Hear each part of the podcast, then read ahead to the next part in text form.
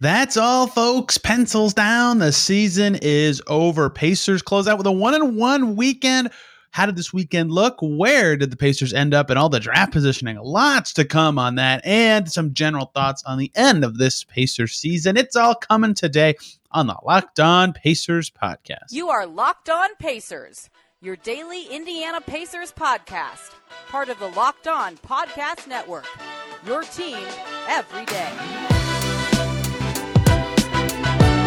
Welcome in to another edition of the Locked On Pacers podcast, where we, of course, talk about the Indiana Pacers. As always, my name is Tony East. I cover the team for Forbes and SI, and today it's a sad day. Pacers are done playing games this season. They wrapped it up over the weekend with games against Detroit and New York. One loss and one win in the opposite order of what I would have expected entering the weekend. We'll talk about all that.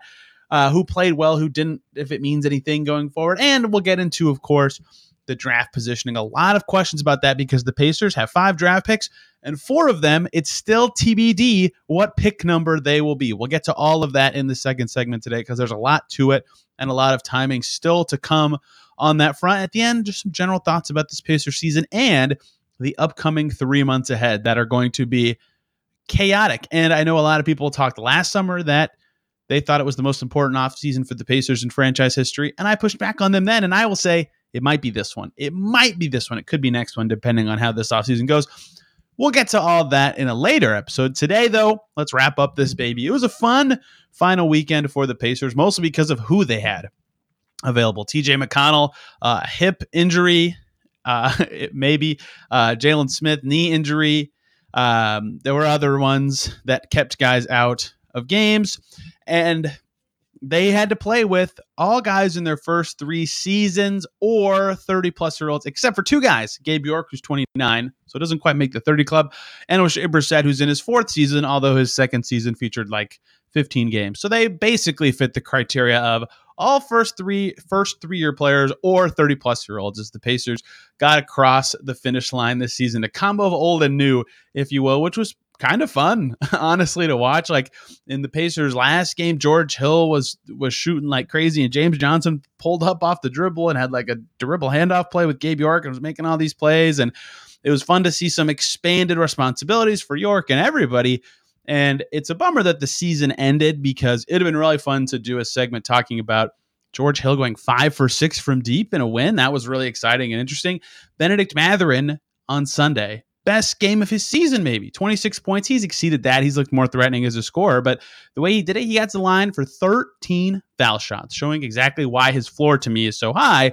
Because if you can draw fouls, you're going to be impressive. He also had six assists, which has been a big point of issue for him. That his passing hasn't been quite to the level it needs to be. That was a career slash season high for him. All impressive stuff from Hill and Mathurin on the last game of the season. And if you made me remember these games, these last two games that were completely meaningless for the Pacers, right? Winning got them nowhere in this final game. In fact, we'll talk about that to close out this segment. Losing to the Pistons was what it was. It was fan appreciation night, which was really fun. It, these games were about you know, more discovery, fact finding, development, whatever you want to say. And so seeing Mathurin have a significantly better game, even from Friday to Sunday, significant for the Pacers going into this offseason. How can they harness what they saw from Mathurin in that last game and make it a more nightly thing?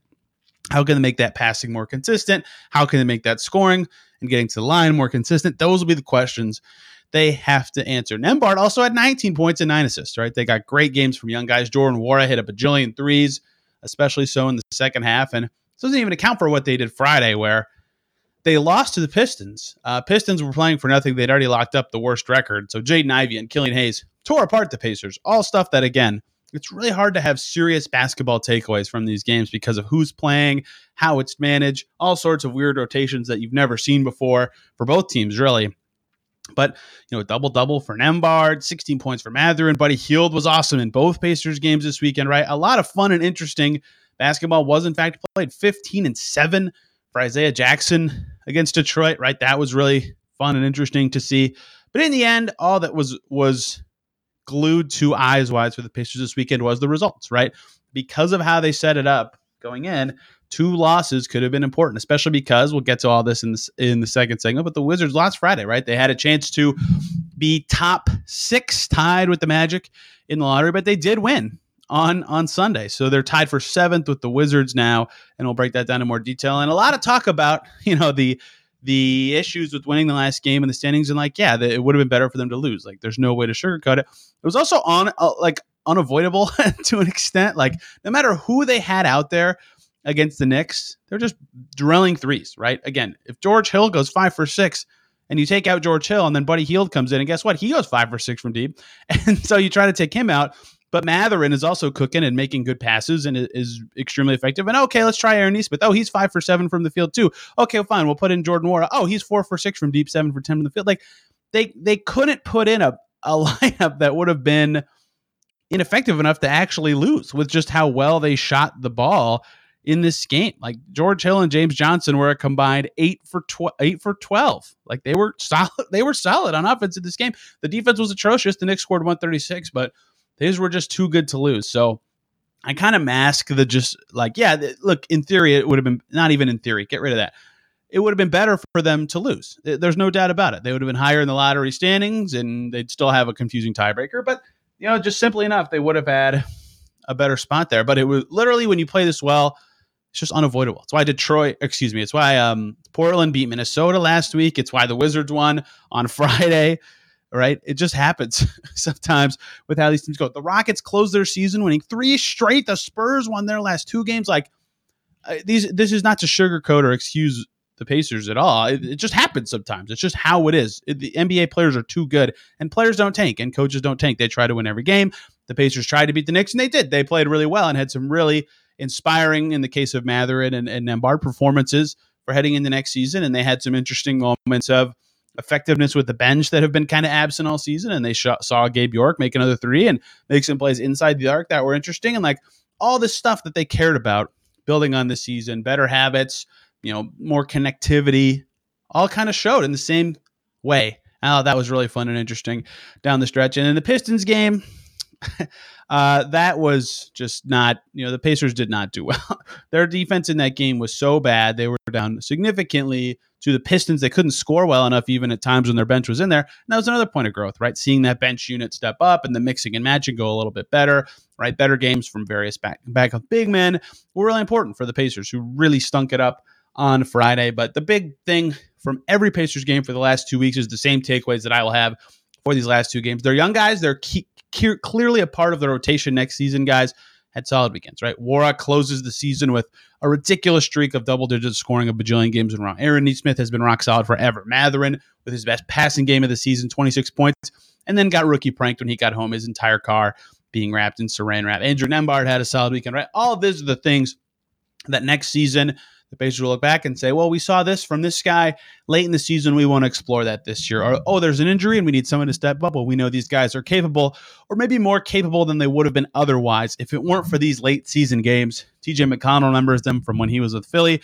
during the process era. They can be important and they are valuable for building forward. And that is what was key for the Pacers this weekend. That was key for them for the last few weeks. And it's what's key for them in the offseason, continuing that internal development so guys can be significantly better next season when expectations return for this Pacers team. But one and one over the weekend, 0 and 2 certainly would have been better for draft positioning, but one and one is what happened, and that is what we move forward with. And there's nothing else to really say about it because when you shoot 55.9% from deep, which was the Pacers' second best all season, it's almost impossible to lose that game.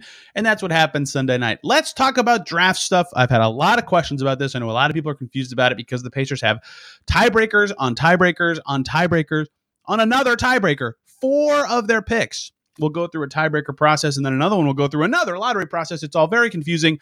I'll try to break it down for you in the second segment so we can set the scene a little bit for the Pacers upcoming off season. Before we do that, though, I got to talk to you guys about PrizePicks, daily fantasy made easy. Concept of PrizePicks, super simple. Pick two to five players while they score over or under their PrizePicks projection for a variety of stats. For example, LeBron James, more than seven and a half rebounds in a game. Kevin Durant, more or less than six and a half assists. You can have 25 times your money. It's not you versus other people, it's you versus PrizePicks projection. They offer those projections on any sport that you watch. You can make your entries in a minute or less. It's super easy, it's safe, there's fast withdrawals, and currently operational in over 30 states as well as Canada. Download the PrizePicks app or go to prizepicks.com and sign up to play daily fantasy sports. First time users can receive a 100% instant deposit match up to $100 with the promo code locked on. If you deposit 100, PrizePicks will give you 100.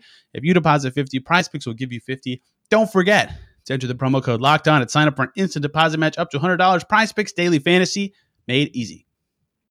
Thank you, as always, for making Locked On Pacers your first listen today and every single day. For your second listen, there are a million ways I could go. Last day of the NBA season, crazy impactful for draft positioning and playoff seeding and everything. And the Warriors made it and the Lakers in the play-in, and that's all exciting. You got to go to Locked On Timberwolves next. There is no doubt that that should be your second listen today.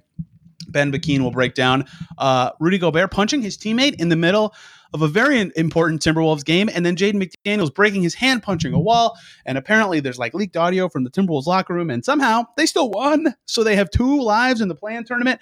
It's nuts up in Minnesota. Listen to Locked On Wolves slash Locked On Timberwolves to get your fix on that pro basketball team that had a nuts, nuts final day of the season. Speaking of nuts, the Pacers draft positioning we got clarity because the games are done, but there's no clarity because it's still confusing as possible. Entering the weekend, if you kept up on Twitter, I made a chart of every game the Pacers had rooting interest in over the course of the weekend between the Jazz winning so that they could get farther away from the Pacers and Portland and Orlando and Houston and uh, Washington and Memphis and Denver and all these teams losing or winning so that the Pacers picks could be as good as possible.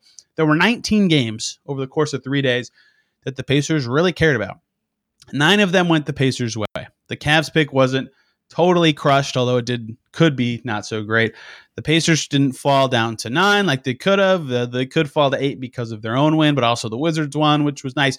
The Rockets won both of their games, but then the Spurs won. There was a lot of layers to everything. And we'll get to it all in a second. But the summary is none of the Pacers picks have been decided except for one. The Pacers' first round pick they get from the Boston Celtics from the Malcolm Brogdon trade last summer. That's locked. That's done. No matter what happens in the next two months, that will be the 29th pick in the NBA draft. Whether the Pacers make it or not, different question, different podcast. We'll dry, dive into their draft situation and why it's going to be very fascinating. Um, next week, maybe late this week, I have a lot of planning to do because it all kind of circles around the Pacers timing for a couple events this week. Um, but anyway, that's the only locked in pick for the Pacers. So we'll just go in top pick to worst pick order. And let me explain to you why the rest of the Pacers picks are not locked in. So the Pacers won their final game. Uh, the Wizards won their game Friday as well. Uh, they beat the Heat, which the Pacers were happy about that for many reasons, although it ended up not mattering uh, that the Heat were not trying in their final game. Either way, that means both the Wizards and the Pacers are 35 and 47. They are tied for seventh in the inverse standings. Orlando finishes one game ahead, Portland two games ahead. So the Pacers could have been tied for sixth had they lost. They're tied for seventh instead. So the tie is just moved somewhere else in the end. So, how this works for the lottery is um, the Pacers and Wizards will split the odds of the seventh best team in the lottery and the eighth best team in the lottery. So both of them have about a 29.2% chance at moving into the top four and about a 6.75% chance at the number one pick.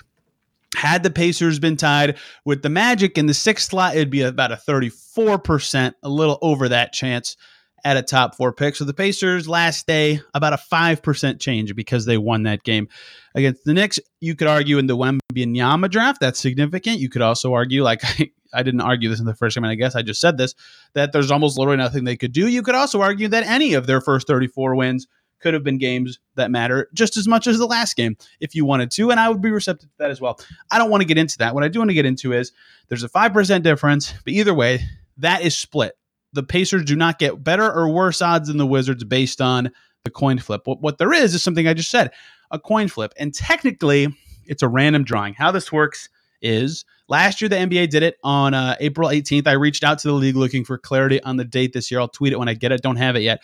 But how this works is there's a random drawing to determine which team picks higher. So what will happen is just between those two teams, a random drawing will say, you know, pretending the Pacers win, just because it's Pacers podcast, a random drawing will say the Pacers win. And if the Pacers win the drawing, they get the higher first round pick and the worst second round pick. So if they won, they would be seventh in the inverse standings, and the Wizards would be eighth. Now, they would still have the same lottery odds. Both the Pacers and Wizards would have the same odds. So even if the Pacers lose the drawing, they have the same odds at, at top four pick, same odds at a number one pick. But what it does mean is if neither team jumps up in the lottery, the the team that wins the drawing is higher. So in this hypothetical, the Pacers win the drawing, but then neither them or Washington move up into the top four via the lottery. They would be slotted in one pick ahead of the Wizards. So it's still critically important that drawing is for this draft positioning. If I use the term coin flip to de- to describe this drawing, it's because when it's two teams, it's a 50-50 chance of winning the drawing, which is a coin flip's chance. Random drawing is technically more accurate because there can be three teams and then it's not a coin flip, but you get the idea. A coin flip, random drawing, whatever, that will determine who finishes ahead in this. So the Pacers' first pick in the draft will first go through that drawing, and then either they'll be ahead or behind the Wizards in the draft order pending lottery. Then the lottery will happen, which again, big picture, I'll do a whole show on this as well. Pacers have 29 ish percent chance at top four and about a six, little under 7% chance at the number one pick in the draft. So that's one of the Pacers' first rounders, still in limbo. The best it can be is one, technically, um, but seven if they win the drawing, eight if they lose it. The lowest it could be if four teams from behind them jump into the top four and they lose the drawing would be 12. The exceedingly likely, like 95% value range, is somewhere between like seven and nine. So we'll see. They cannot be five or six. Remember that when deciding on your values for this team. So that's the Pacers' first overall pick. Still TBD after the Wizards and Pacers both win over the weekend, and Orlando does not win over the weekend. But the Jazz did pick up a win. So that separated the Pacers from dropping down another tier. The second Pacers pick is the Cavs' first round pick. Guess what? That's going through a random drawing, just like the first pick. The Cavs finished 51 and 31. The Memphis Grizzlies finished 51 and 31. Uh, the Grizzlies did win Friday. They beat the Bucks, but then they were not trying at all on Sunday. Neither were the Thunder, to be fair, but the Thunder tried a little bit harder and the Grizzlies lost. So, had the Grizzlies won Sunday, the Cavs pick would be settled, but they did not. So, Memphis and Cleveland both 51 and 31. Denver did win over the weekend. Philly won twice over the weekend. So, both of those teams avoided being in this tie, but the Cavs and Grizzlies tied at 25. Another random drawing will happen there. Pacers will, of course, hope the Cavs win that, so they get picked 25 instead of 26. That one's simple. That's it. There's no lottery afterwards. So so far, what you've heard is you hope the Pacers win a drawing and you hope the Cavs win a drawing. The Pacers' third first third pick, excuse me, is the Celtics pick. Done. That one's easy. It's 29. No discussion needed. The Pacers' fourth pick. Hooey. This was a sweaty one coming down to the wire for the Pacers. The Rockets second rounder. Talked about it a lot. The Pacers get this pick if it's 32 or 31, but the Pistons clinched the worst record a while ago. They don't get it if it's 33. If it's 33, it goes to the Celtics, and the Pacers instead get a different pick. So, what happened? The Rockets had two games this weekend. Had they lost just once, they would have secured at least a coin flip for the pick. Uh, had they lost twice, they would have clinched the Pacers get it. They actually won both of their games. They were playing two tanktastic teams, the Hornets and Wizards, but somehow they won both of them. Uh, both of them came down to the wire as well, but the Rockets pulled out both. So the Pacers ended up needing a Spurs win to tie those two teams in the standings to give the Rockets a chance at being bottom two. Lo and behold, the Spurs draw the Mavericks on the last day of the season, and the Mavericks were the most desperate team in the NBA, maybe one of the most desperate teams in a while to lose on the final day of the season. So the Spurs did win. So in the end, both the Spurs and Rockets finished 22 and 60, meaning they will also go through a coin flip tiebreaker to determine who finishes ahead in their pick. Now, this one's different. This is the second round. Remember. So, how these coin flips slash random draws work is the team that wins the drawing gets the better pick in the first round, and the team that loses gets the better pick in the second round. So, the Pacers actually want the Spurs to win that random drawing. So, the Spurs get the second slot in the draft, and then the Rockets would get pick 32, and that would thus be sent to the Pacers.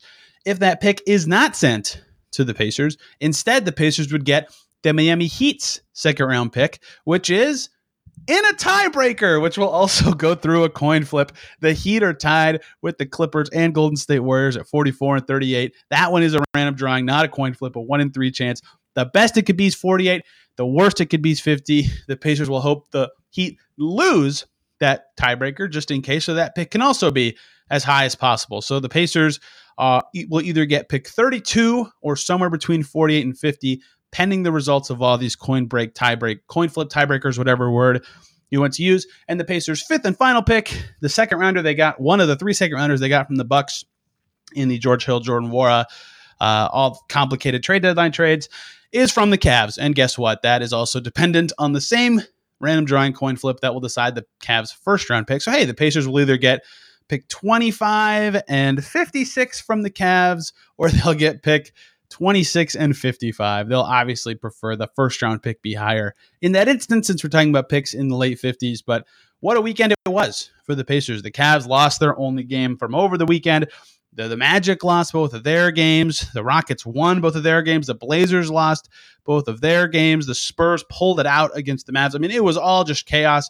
And again, of the 19 games the Pacers had their eyes on, nine of them go in the Pacers' favor. They had a great start and then a slower finish I was really surprised to see uh, the Heat beat the Magic in the Udonis Haslem Bowl. Really exciting game for Udonis Haslem. I did not think the Rockets would win both of their games over the weekend, and Spurs Mavs obviously became critical, but I thought we would perhaps see uh, the Rockets win one. But this is where the Pacers are. A lot will come down to these tiebreakers. Again, last year they were on April 18th. Now it's April 9th. This will come out on April 10th. So maybe a little over a week from now, or so. Again, we will see what date that ends up being. Perhaps it's the 17th. They just do it on a Monday again, right after the playoffs start. We'll see. We'll break it all down here on Locked On Pacers, as you know we do, and I'll have all the details as soon as possible. That's the end of the Pacers season. Can you believe it? I cannot believe it. A lot happened this season, and it's very fun to break all this down for me. I'll have a post-mortem on this team later. We talking more about this team's offseason later this week and their season in general as time progresses. But I want to opine one more time for a few more minutes about this squad, if you'll let me. Before we do that, though, got to talk to you guys about Ultimate Basketball GM. Coolest game I've played in a long time. I've always thought I could be the greatest NBA GM. I would not be, to be totally clear. If you've had the same thought and fantasized about managing your own basketball franchise, go download Ultimate Pro Basketball GM right now. The game allows you to manage every strategic aspect of a franchise, playing through seasons, leading your team and fans to glory, building a dynasty. You can deal eh, with personalities of your team, hire the right coaches, trade and train players, make picks, navigate your franchise through free agency all in this challenging and realistic game world. Ultimate Pro Basketball GM, completely free, playable offline, on the go, and as you want. We've got a locked on NBA hosts uh, little war going on so you can win the most titles. Um, Pat the designer, Locked On Bulls host, is is crushing us. A lot of trash talk. Uh, you can do that with your friends. It's super fun. Locked On Pacers listeners get a 100% free boost to their franchise when using the promo code Locked On in the game store. So make sure to check it out. To download the game, just visit probasketballgm.com, scan the code, or look it up on the app stores. That's probasketballgm.com. Ultimate Basketball GM. Start your dynasty today. Thank you, as always for making Locked On Pacers your first listen today and every single day. For your second listen, any of the play-in teams previewing their upcoming matchup would be a good place to go. I already said Locked On Wolves for your second listen after the first segment. So let's do an East play in game this time. How about the elimination game? Check out Locked On Raptors with Sean Woodley. Bulls, Raptors playing for their lives. Two teams that thought they would be much better off this season than they actually are. Both shows you should check out ahead of that play-in game. And who's not playing a play-in game? The Indiana Pacers, who, look, I think I said this at the time it happened. The fact that this team could end up with top seven lottery odds and was not eliminated from the play in until April, pretty fascinating stuff. This season for the Pacers, to me, exceeded expectations somewhat significantly. I know that that is not the common thought, but before the season, uh, for those of you who have been listening for a long time or listened to every episode, thank you if you do, by the way. When I would talk about players and preview their season, one of the questions I asked was how critical are they to the Pacers' success? Because that question was different for every player, but also because the Pacers' success could be defined in multiple ways this season. If the Pacers are going to win a lot or win more than people thought, how important would this player be? Right? Miles Turner, Tyrese Haliburton, obviously they're critically important to the Pacers being good, and they were decidedly so back then too. But the other way I talked about it was if this team is in development mode all season and they finish as one of the worst teams in the league, how important are they to the Pacers' success? In that way, Kendall Brown, Andrew Nembhard, Bennedict Mathurin, every young player, right? Get them getting better was critically important. And if you'll recall, I asked Rick Carlisle at Media Day last year, Rick, you know, this team, he he said they're in a new era. I said, What would success look like to you with a group like this with new goals and a new era? And he said, You know, you'll see it with the eye test week to week, month to month, whatever span you want to use. You'll see guys getting better.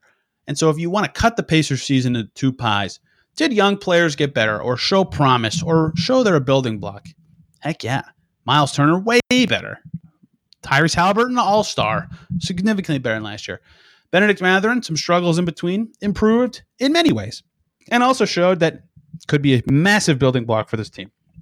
Andrew Nembhard went from out of the rotation to an off ball starter to a worthy point guard, right? Many core young players proved to be useful. Aaron Nesmith is going to be a rotation player for this team going forward. If he's a starter bench player, who knows? But before the season, I wasn't sure he'd be in their top nine of their rotation. He was one of their best defenders all season. Jordan Nwora, same thing, likely locked up or at least penciled in for a rotation spot next season. Great find on the trade market. Some young centers maybe didn't develop as much as the Pacers would have wanted, but I think in general, if you look at their crop of young players, most of them improved or were better than they were to start the season and improved in a way that you could say, yes, this is tangibly important to the Pacers' success next season, or this player is critical in evaluating what the Pacers need as they build on to, you know, what pieces they'll need. Okay, th- this is clear how much a, a wing shooter can help. If we get the best version of that, that'd be great. Or this type of big or this type of guard, very helpful. The Pacers also had success. They won 35 games. Before the season, when we ran through the schedules, Adam Friedman and I, we picked every wins and loss out so we could see all the back to backs, all the hard opponents. Where is all the tough stuff? I predicted 26 wins for this Pacers team. That was also higher than a lot of the the prognosticators, the modelers, the Vegas people. All less than 26. Pacers smashed it. They exceeded their win totals in some Vegas lines at the halfway point when they were 23 and 18. I think that's also an interesting way to look at the Pacers season. They won more than people thought, which is key to noticing that they have a base in place to be successful. And that would be my last thought about this Pacers season. And I've floated this by a few people, but I wanted to get it out there publicly on the record. There's a key thing about this Pacers season, a key stat or record that I think you could look at very optimistically about the team's future or very pessimistically, just from the stat itself. And that is 26 and 22. That is the Pacers record when both Miles Turner and Tyrese Haliburton played this season. It's about a 44 win pace, which guess what? That's the sixth seed in the East this season. The Pacers were a playoff level team with just those two guys on the floor. That's not accounting for anyone else on the roster being available or not. You could probably filter it out for one or two more guys and make it look even better if you truly wanted. But I say that to say it's very easy to point to that and say the Pacers are close to being good. If these two guys play more or a lot, and they both played, Miles Turner bounced back health wise, right? He had he played a little more down the stretch, could have got close to 70 games. Haliburton played a lot, right? Not down the stretch. You get what I'm saying. Could have been closer to a playoff team. You could also very easily point to that and say, wow, if just one of them is out, the Pacers do not have enough talent at all, right? That means they went 9 and 23 when just one of them was out, not even considering the games with both of them out. And that means they have a long way to go in acquiring talent around them. I'm receptive to both lines of thinking, but I think that that number is a good way to look back on this Pacers season. They were both great when they were healthy and good, but when they didn't or they changed their team up a little bit, they also showed that they have a long way to go. And that's what's setting up this offseason is towing that line, improving the team, but still recognizing this is a long-term project. That's really tricky. It's good that the Pacers have optionality, something they always care about, but getting better while still realizing you've got a long way to go and that this is a project, right? You got to crawl, walk, run. Maybe the Pacers are ready to run. I would think one more walking season would go a long way for them, but they'll have to figure all that out in the offseason after what I consider, again, a very successful first season of a new era. High level stuff. We'll dig into this more with probably Rhett Bauer next week. Listen, the Pacers have three pending free agents, four if you count their five if you count their two way slots, but three roster spots available. That's what five draft picks and a ton of cap space. That math does not add up at all. They're going to have to either trade people away or trade draft picks away or be extremely inactive on the free agency market. And I highly doubt they'll be that. And so, in that way, a lot of movement could be coming for the Pacers just by default, just by roster crunch necessity, not because they feel like they need to, not because they want to do one thing or the other, because they'll have to. That's what their roster spot numbers dictate. So, what will that look like? Small kick the can down the road moves. So, They're ready to use their resources when it's time to run. Does that mean going forward a little more now? Does that mean searching for more pieces that can be revealing in terms of how a skill set fits with this team? I don't know. And I think there, there are a lot of strategies that make sense. And as long as the Pacers are aligned in a vision and do one plan and not a bunch at the same time, that'll all work out. But we'll see. It's going to be a hectic offseason for the Pacers. But I think this was a successful season for the team, though I understand at least some of the arguments on the flip side. Hey, you who's still listening after 30 minutes, thank you so much for listening to Locked On Pacers today and all season long. It was really fun for me to do this all year. And my first year doing this as a job full time, including the writing, was super fun. I learned a lot. It was really, really tricky at times. I have a lot of learning to do, and I hope to be better at it next year. And I hope to be better at podcasting next year, being a little more forceful with my takes and backing it up. That's all I can hope for. And I hope you guys continue to listen into the off season. Some of this cap stuff and off season stuff that I love, it's all coming here on the Locked On Pacers podcast. You'll get all the draft, salary cap, trade details that you need right here on Locked On Pacers. We'll get into really scouting in about two, three weeks as this we wrap up this Pacers season as it was. Tomorrow, we're talking exit interviews. Wednesday, we'll be talking about Kevin Pritchard's presser. Thursday, a little post mortem on this team with the guest TBD. Friday, I want to talk about what Pacers fans should watch for in the playoffs. Next week, we'll talk a little offseason stuff. Man, oh man, is there going to be a lot of fun stuff coming here on the Locked On Pacers podcast. You won't want to miss it. So thank you so much for always listening, and please continue to stay with us as we venture into the offseason. Hope everybody had a great weekend and a great Easter with your family if you celebrated. Take care. We'll see you soon.